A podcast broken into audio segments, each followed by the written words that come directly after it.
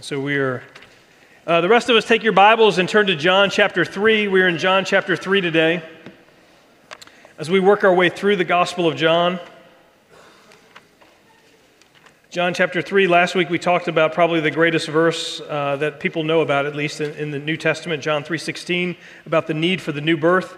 We've seen this so far in the, in the Gospel of John. We, have seen this. This is who Jesus has, has, uh, has been. We see that John the Baptist early on in Jesus' ministry in the Gospel of John is the herald of Jesus. He's the herald of the Messiah. And so when, G- and when John the Baptist sees Jesus from afar, he says, Behold, the Lamb of God who takes away the sins of the world. I mean, that's who Jesus is the Lamb of God who takes away the sins of the world. And, and John is the, the precursor, the, the Elijah, if you will, that was prophesied in the Old Testament to speak about Jesus. And we, we've seen Jesus, you know, his first miracle was to, to, take away the shame of the bridegroom at a wedding party where he turned all of that uh, water into wine, the best wine that everyone, anyone has ever tasted. And he took away the shame. And then the following uh, week, we, we learned about Jesus cleansing the temple, that he was zealous for his Father's house, for the worship of the triune God. And he, he didn't want anything to get in the way of true worship. He wanted worship to be for his Father's glory and only for that. And then last week we saw that Nicodemus, uh, you know, we call him Nick at night. That's where the, the term came from, right? Uh, Nick at night. You know, Nick came at night uh, and he was wondering who Jesus was. And so he says, Teacher, Rabbi. And Jesus basically says, Look, if you're not born again, you're not going to be able to know or see the kingdom of God. And, and Nicodemus is bewildered by that. And he, and he wonders, what is going on? How, how do I do these things? And again, Jesus goes into this idea that you must be born again. If you're not born again, you cannot see the kingdom and you cannot enter in the kingdom. You must be born again. And in John 3:16 it says for God so loved the world that he gave his only son that whoever believes in him should not perish but have eternal life. That's where we are. Now, everything that is written in the Gospel of John has this purpose behind it. John chapter 20, verse 30 says this. This is the purpose statement of the Gospel of John.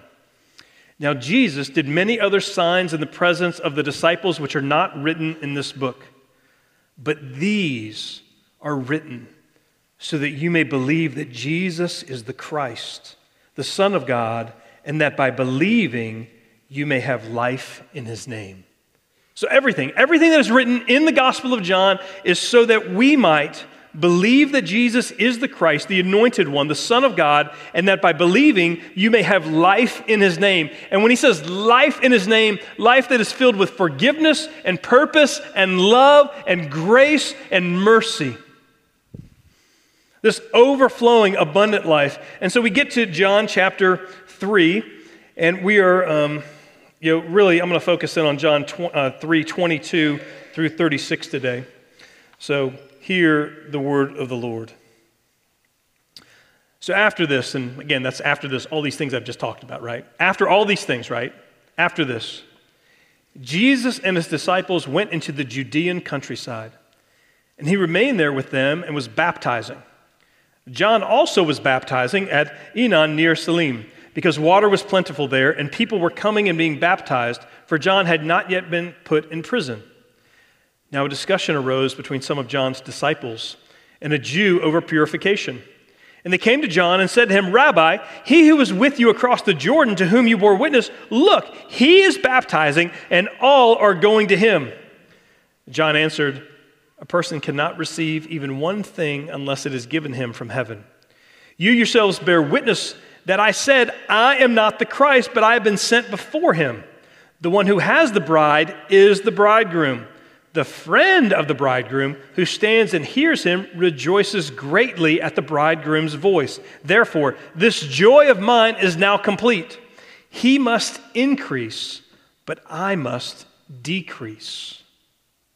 Now, with regard to that section, verses 322 through chapter, uh, verse 30, we get a commentary in the Gospel of John regarding that section of Scripture. And here it is He who comes from above is above all. He who is of the earth belongs to the earth and speaks in an earthly way. He who comes from heaven is above all. He bears witness to what he has seen and heard, yet no one receives his testimony. Whoever receives his testimony sets his seal to this that God is true. For he whom God has sent utters the words of God, for he gives the Spirit without measure. The Father loves the Son and has given all things into his hand. Whoever believes in the Son has eternal life. Whoever does not obey the Son shall not see life, but the wrath of God remains upon him. And we all say, The grass withers and the flower falls, but the word of the Lord remains forever. Would you pray with me as I jump into this? Father, as we think about the last testimony that we find from John the Baptist within Scripture, Father, I pray, Lord, that it would be the testimony of our own hearts as well. That Jesus must increase while we decrease. Father, may we make much of the glory of God. May we make much of Jesus, our Savior. And Father, I pray, Lord, that for those who are listening, that they would fall more in love with Jesus. And Father, for me, I pray, Lord, for clarity of thought and lucidity of speech, that I might be able to faithfully proclaim your word. Lord Jesus, help us. We pray all these things in Jesus' name. Amen. All right, so you see what's going on right here, right? So, after everything that happened at, um, in Jerusalem after the Passover, we find that Jesus goes out into the Judean countryside and he's baptizing. Now, it's interesting. Uh, if you look at chapter 4, verse 2, we find that Jesus' disciples are baptizing, but Jesus is not. In chapter 4, verse 2, it actually says, although Jesus himself did not baptize, but only his disciples. Can you imagine just for a second if one of the disciples was the one who was baptized by Jesus? I mean, if it was Peter, he'd be like, no, no, no, I got baptized by Jesus. I'm in charge of everything now, right? Like nobody else was baptized. But so the disciples are baptizing. John the Baptist is also baptizing. And you can find this, and this is a very simple passage for us to understand, but it's a very difficult thing for us to actually execute with regard to living faithfully. And it is this is that John's disciples are baptizing, and what they're seeing is, is that more people are going to Jesus than they are to John the Baptist. And so the problem is John's disciples are worried about market share. You see this, right? They're worried about market share. And why are they worried about market share? Because they're hoping that John the Baptist, they can ride on the coattails of John the Baptist as he ascends in power and influence. And they know that if, you know, Jesus, you know, begins to take over some of the glory. And again, these two places, the, the, um, the places that they're talked about, are not very far apart. But what you're finding is that the market share is diminishing for John the Baptist and it's increasing for Jesus, and they have a lot of fear and angst. And really, they're probably pretty angry about this. And that in the midst of this, they begin to argue, like, well, you know what? Um, remember, like, we're the ones who are only eating uh, honey and wild locust. I mean, you got that, you got that patent pending, right, John? Like, Jesus isn't going to take that away from you, is he? You know, like, how is Jesus going to become greater? What about us? What about us? And they're worried about their own fame, their own glory. And what John says is he says, Look, it's not about me, it's about Jesus. Now, here's the issue, and I'm going to jump right to application in the midst of this sermon, right to application. It's this How many of us um, fall into the comparison trap in our lives? The comparison trap. Like we fall into this idea that we make ungodly comparisons in our own lives. Um, here's one. Like, what happens when you, um, and let me, let me just quote a, an article by um, Julie Lowe, who's a counselor for CCEF. She talks about comparison. She says, Comparison is a common human struggle, right? Like, we all struggle with this, right? We all struggle with comparison. We look to those around us to assess whether we are okay, not okay, or really not okay. Perhaps we thought we were okay until we opened up Facebook or Instagram and saw the beautiful new addition someone put on their home or the all inclusive vacation they were enjoying. Consider these common situations, and some of you have found yourself in these common situations, right? A child delights in their drawing but crumples it up after looking at someone else's. A teenager surfs social media looking for ways to improve her looks, possessions, or number of followers. A college student works hard but is discouraged when he learns of his peers' academic or sports accomplishments. How about this one? A mom listens to other moms talk about their children's accomplishments and suddenly feels inadequate in her parenting. Any moms ever feel that way? I can say, truthfully, I've never felt that way because I've never been a mother. But um, a husband attends his men's group, but fearing rejection, he withholds his struggles at work or in his marriage. A homeowner works hard and is proud of what they have until opening up better homes and gardens and realizes that it's not as good. Maybe it was the happy family photos or the encouragement of an engagement, a pregnancy, or a child's acceptance into a prestigious college. Suddenly, inadequacy hits, discontentment arises, or feelings of envy strike us. How does comparison threaten to undo you? And it will undo you. Let me just um, say, for example, um, like these right here, like I know that uh, Marcus was talking about some of the benefits of media. So let me just talk about this. These things are killing us. The more you're on this phone, not this one, this is mine, okay? Don't take it. Uh, I need it, all right? The more you're on this, the levels of anxiety, the levels of depression, and the levels of, of loneliness and, and angst rise dramatically. Every study says it. And yet, we can't get off of this.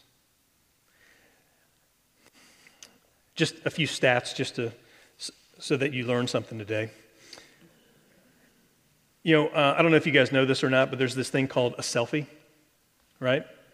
You know that 92 million are taken every day? 92 million. And that individuals spend 54 hours a year taking selfies. Just so you know.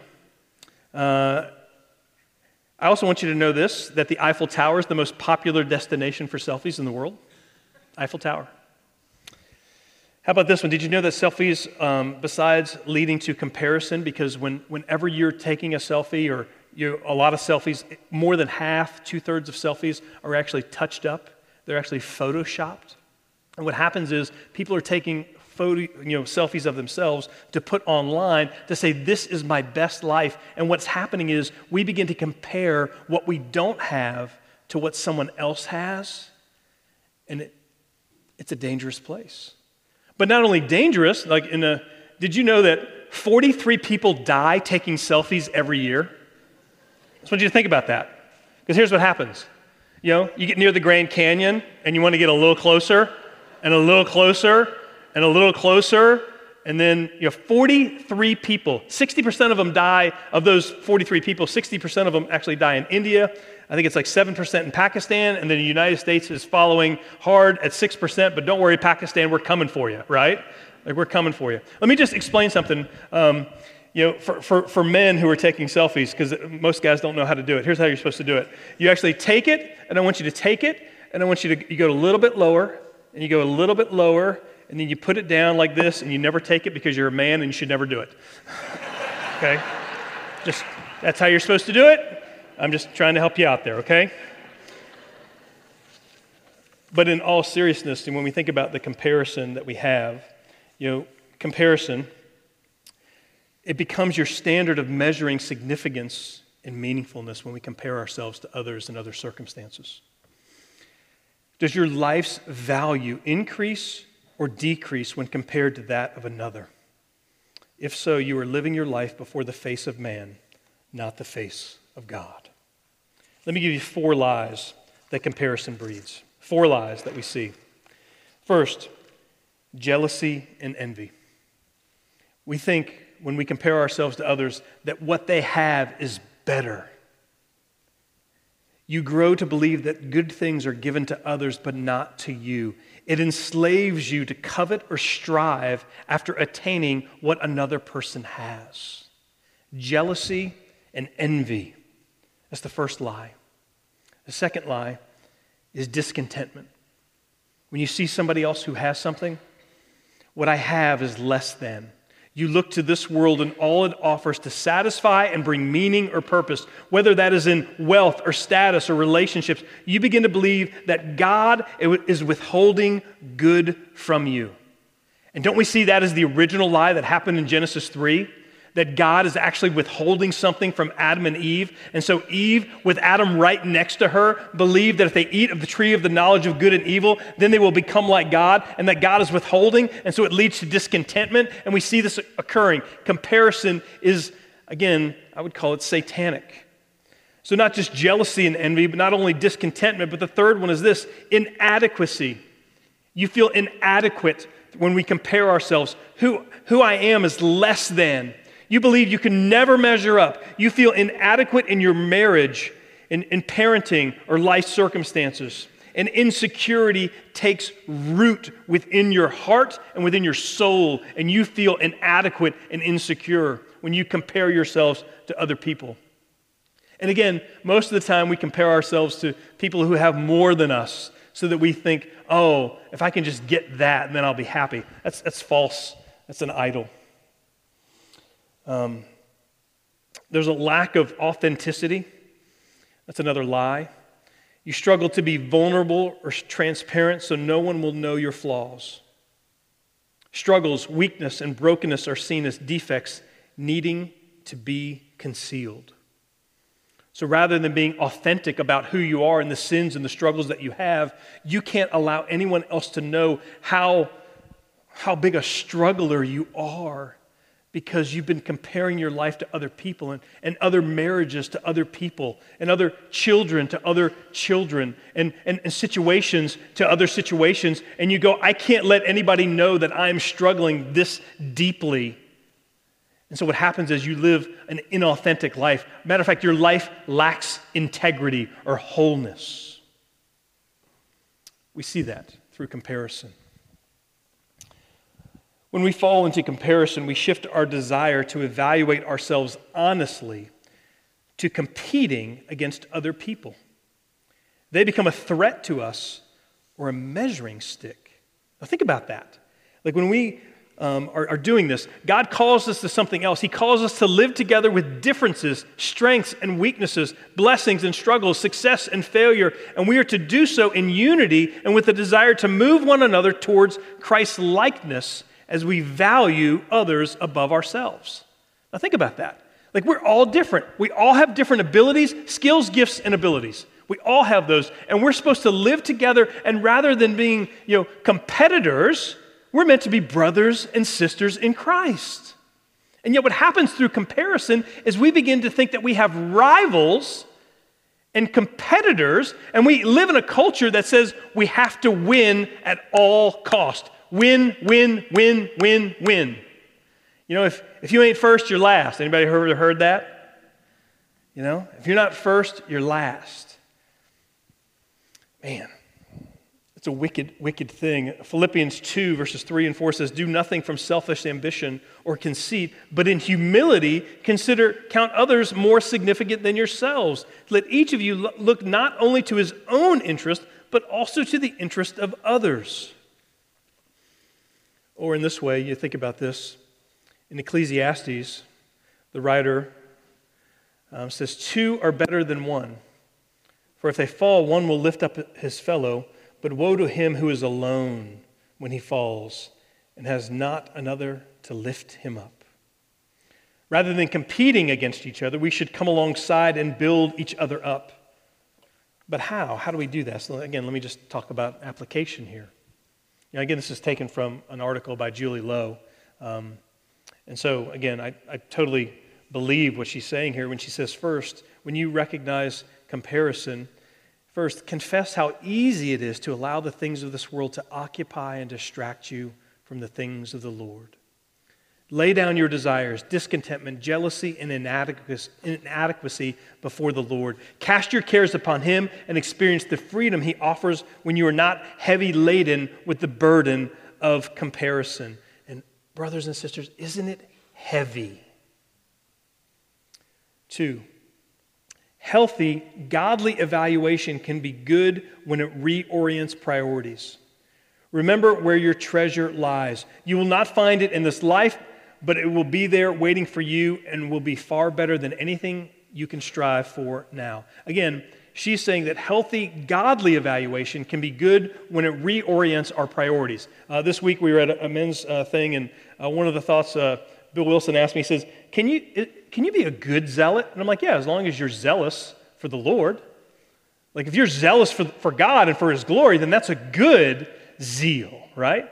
The problem is, is that most of our zeal is pointed inward, and we are zealous for what we want, how we want it, when we want it, rather than being zealous for God's glory. That's the problem. But when we confess and we evaluate, and when it reorients our priorities heavenward and towards God, then it's a good thing.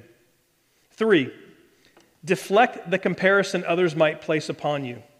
There will be people who try to make comparisons with you, your choices, or your life, rebuff any attempt to allow your life to be measured by that of another. That is huge, okay? Rebuff, rebuff any attempt to allow your life to be measured by that of another. You cannot allow that another person to have that much say so in your life and in your heart and in your mind. Again, your identity is wrapped up in Christ if you are in the Lord. And then lastly, she, she says, live before the face of God, not others on Facebook long to reflect God's character and his ways in your life. Fix your eyes on what is unseen, not what is seen. I think those are really, really helpful. Now, let's go back to John chapter 3 for a second, because in this sense, you know, I was talking about more of a personal application. Notice what we see that's going on here. Notice that comparison certainly happens personally, but in John chapter 3, um, a, a discussion arose between some of John's disciples and a Jew over purification. And they came to John and said to him, Rabbi, he who is with you across the Jordan. So, in the midst of you know, um, ministry, well, certainly, certainly, I'm being facetious here, okay? Certainly within the church, there's no comparison, right? Certainly among the people of God, there would be no wicked comparison of other people, right? Man, if you believe that, I mean, the church, I mean, I, I think about this, and, and you know, pastors are not immune to this at all. Like, I see, or like, I will read commentaries, I will listen to preachers preach, and I will be envious of their abilities to expound the Word of God. Like, every time I read something by Charles Spurgeon, I'm like, he's just so much smarter than I am. Like, he's more eloquent. And I mean, he's British, you know, so he speaks better English than I do, but I mean, just what he writes is just, it's, it's incredible. And yet, that's what's going on in the midst of the body you know, of believers in this Judean countryside. You know, the question is, you know, is my ministry growing or shrinking? What does that guy have that I don't have?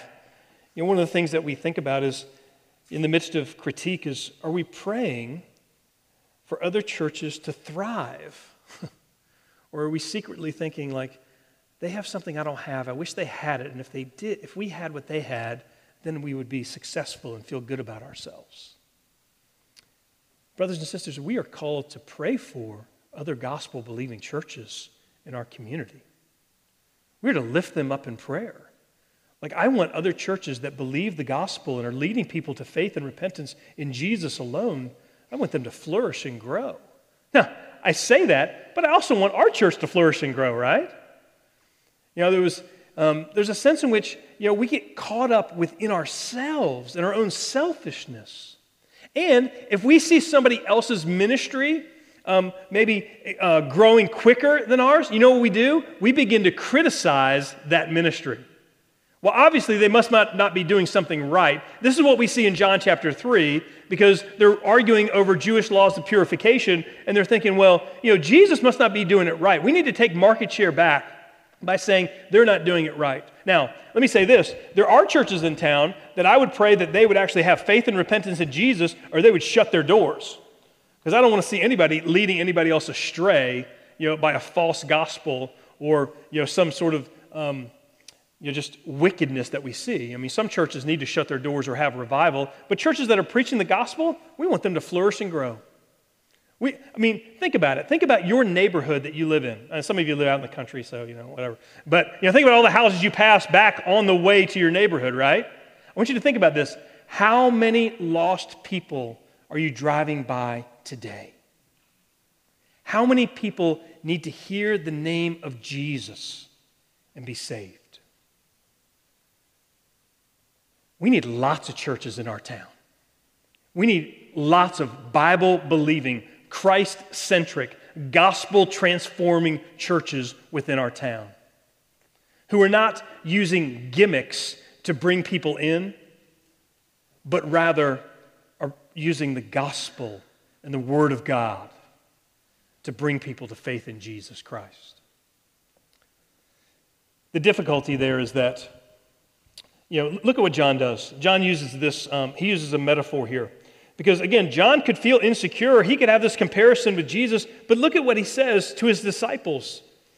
You know, he says to them, you know, a person cannot receive even one thing unless it is given him from heaven. Meaning that what Jesus has has been given to him from heaven. I have what is given to me from heaven. What you have, the skills, gifts, and abilities, and everything that you have is heaven sent. Essentially, what he's saying is be content with what you have. You know, the secret to contentment, by the way, if you don't know this, is not by accumulating more things. It is being in a position or a posture of gratitude for all that has been heaven sent from God to you. He says, you know, and he goes on to say, You yourselves bear me witness that I said, I am not the Christ, but I have been sent before him. Again, he already says, like, didn't you guys listen to me? I said, Behold the Lamb of God who takes away the sins of the world twice in the Gospel of John. And I'm telling you another time, I'm telling you twice, I'm not the Christ. I'm the forerunner of Jesus. You need to be trusting and believing in Jesus. He is greater. And then that's a beautiful picture of how one is called to decrease as Jesus increases. And he uses this analogy. He says, The one who has the bride is the bridegroom the friend of the bridegroom, which is really what he's saying about himself. The friend of the bridegroom, who stands and hears him, rejoices greatly at the bridegroom's voice. Therefore, this joy of mine is now complete. Now, here's the friend of the bridegroom that you need to know about. The friend of the bridegroom, this, this word, this shoshben, has, has, been, has had a unique place at a Jewish wedding. William Barclay says this. He acted, this best man, he acted as the liaison between the bride and the bridegroom. He arranged the wedding, even though it was funded by the groom. He's, he's sort of the MC, he's working to have all these things. He took out the invitations, he presided at the wedding feast. He brought the bride and the bridegroom together, and he had one special duty. It was his duty to guard the bridal chamber and to let no false lover in. Now, that's not as big a deal today, right? Like, that's not, but that was his job. It was to guard the bridal chamber and to n- let no false lover in. He would only open the door when in the dark he heard the bridegroom's voice and recognized it.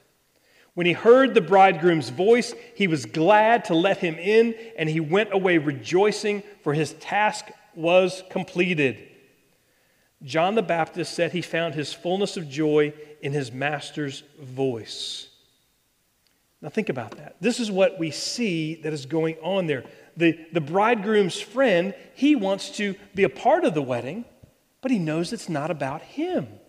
He doesn't want to upstage Jesus or the bride. You know, and at this point, when we think about the bride and the bridegroom, the bridegroom is Jesus, and the bride of Christ is the church. It is the people of God who are uniting through faith and belief in Jesus and so what he's saying is, I want everyone, I want everyone to come to the bridegroom. Like, it would be offensive. I mean, I don't, I don't know when's the last time you guys went to a wedding. But let's say you know, a bride is coming down, and as she's coming down, the best man at the wedding is like, hey, how you doing? You know? Think about that for a second, right? He starts making eyes at the bride as she comes down. Matter of fact, maybe he even steps in front of the bride or the bridegroom and says, Hey, well, come on over. You look nice. I look nice. We're all dressed up. You know, like that's John's saying that's not what we're supposed to do. He goes, I'm here to unite as many people as I possibly can to Jesus because Jesus loves the bride. I am simply the best man and want to do the best by Jesus. He must increase, I must decrease. This is what's interesting sometimes. for people when we think about this that um, we, we, think about um, this idea of, of, of the bridegroom, and, and some people will say, you know, like, I love Jesus, but I don't really love the church. Anybody ever heard, hear anybody say that? Like, I love Jesus, but I don't really love the church. Well, the reality is, Jesus, what he loves the most, what he gave himself up, what he died for, was his people who is the church. Just for a second, um, if somebody came up to me and said, Man, Boomer, I love you, man. Like, you are my best friend.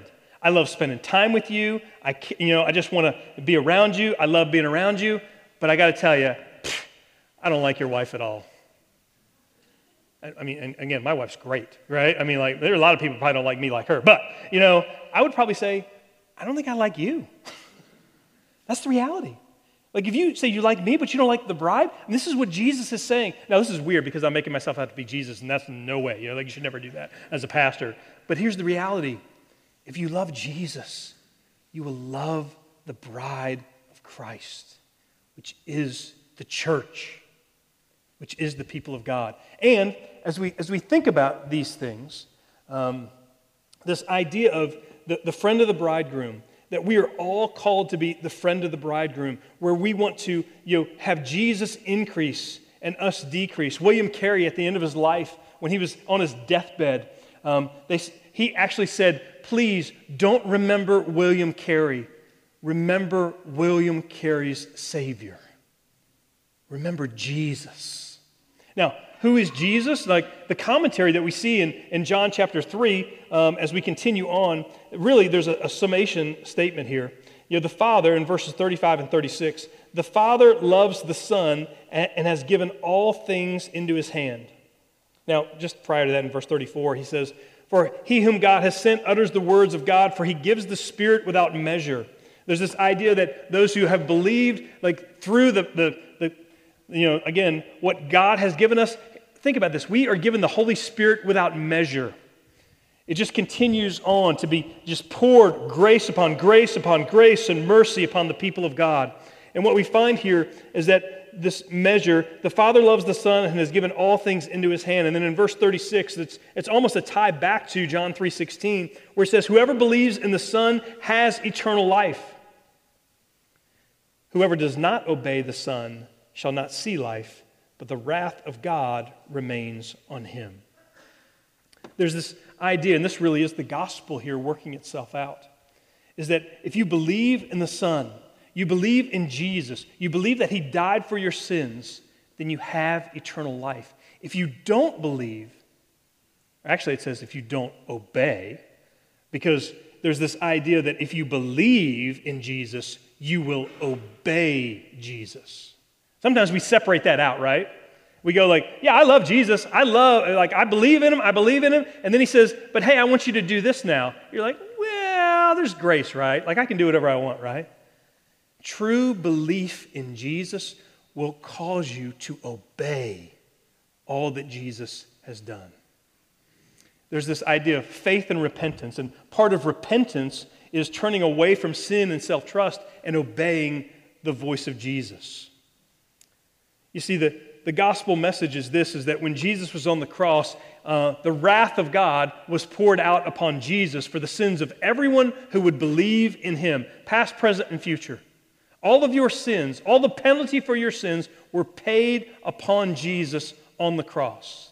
And the wrath of God, the righteous, holy wrath of God, that is a righteous judgment from a good father and a good judge upon the wicked befalls Jesus in your place.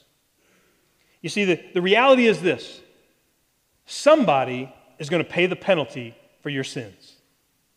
It will either be yourself or Jesus. That's it. There's only two, two opportunities there. It's either Jesus or you. And that's what we see in verse 36. Whoever believes in the Son has eternal life. Whoever does not obey the Son shall not see life, but the wrath of God remains on him. Now, again, as we think about this idea of, you know, self glory and vainglory, and, and wanting to lift ourselves up. Or there's times where we want Jesus to lift ourselves up. Like we want to promote Jesus in the midst of our, our lives, but our, our thought is if I promote Jesus and lift Jesus up, then I will be lifted up alongside him. I will follow on his coattails. But what happens sometimes is by lifting Jesus up on this world, on this side of glory, we will actually be, you know, forsaken or persecuted or rejected or, you know, just removed from areas of influence and and we don't like that. And yet, what we see is that Jesus alone is worthy. Let me uh, end before we get to communion with this story. I, I love this story about, um, this is about Charles Spurgeon, and there was a, a great um, preacher back then. His name was Joseph Parker, and this is in London, um, you know, a long time ago, you know, 150 years ago or so. And there's, there's a story and these were the great preachers in London at the time. And the story is told of a group of American Christians who went over to London. And, and their friends said, Hey, we want to hear um, your report on the very best preachers in London, the guys who are the best. And they were like, And you, we want to hear about Joseph Parker, and we want to hear about Charles Spurgeon. We want to hear what you have to say. So their friends from the States said that they wanted to hear a report of the best preacher. Who was better? And on Sunday morning, this group of Americans, they went to hear a man called Joseph Parker, a man famed for his eloquent oratory. And as they departed from the service, one of them exclaimed, I do declare, maybe he was from the South, I don't know. I do declare, it must be said, for there is no doubt that Joseph Parker is the greatest preacher that, has, that there ever was. The group longed to go back and hear Parker in the evening. I just want to stop there. Uh, anyway, oh, no, I'll keep going. All right, the group longed to go back and hear Parker in the evening, but they remembered their friends would ask that ask about Charles Spurgeon as well. So that night they attended the Metropolitan Tabernacle where Spurgeon was preaching, and as they departed, they spoke in marveling terms. I do declare, it must be said that there is no doubt that Jesus Christ is the greatest Savior there ever was. You see the difference? The difference is saying, I must decrease so that Jesus must increase. Why do we believe that? Because we believe the good news that if we believe in Jesus, we have eternal life. But if we do not obey him and believe him, the wrath of God is still upon us. You see, if, if you have trusted and believed in Jesus, then you know that you are saved by his substitution on the cross. You know, what we have before us is we have you know, bread, which represents the body of Christ. We have this, this juice, which represents his, his blood shed for the forgiveness of sin. And as we come to this table, we come and we say, I am saved only by the sacrifice of Jesus on the cross.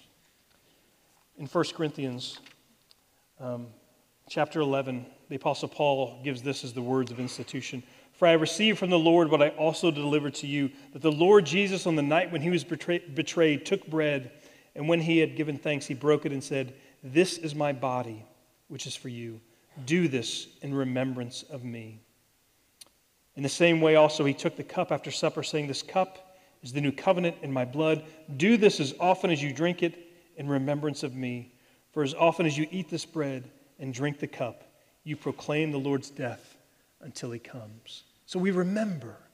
We remember that we're saved not based upon what we do, but who we believe in.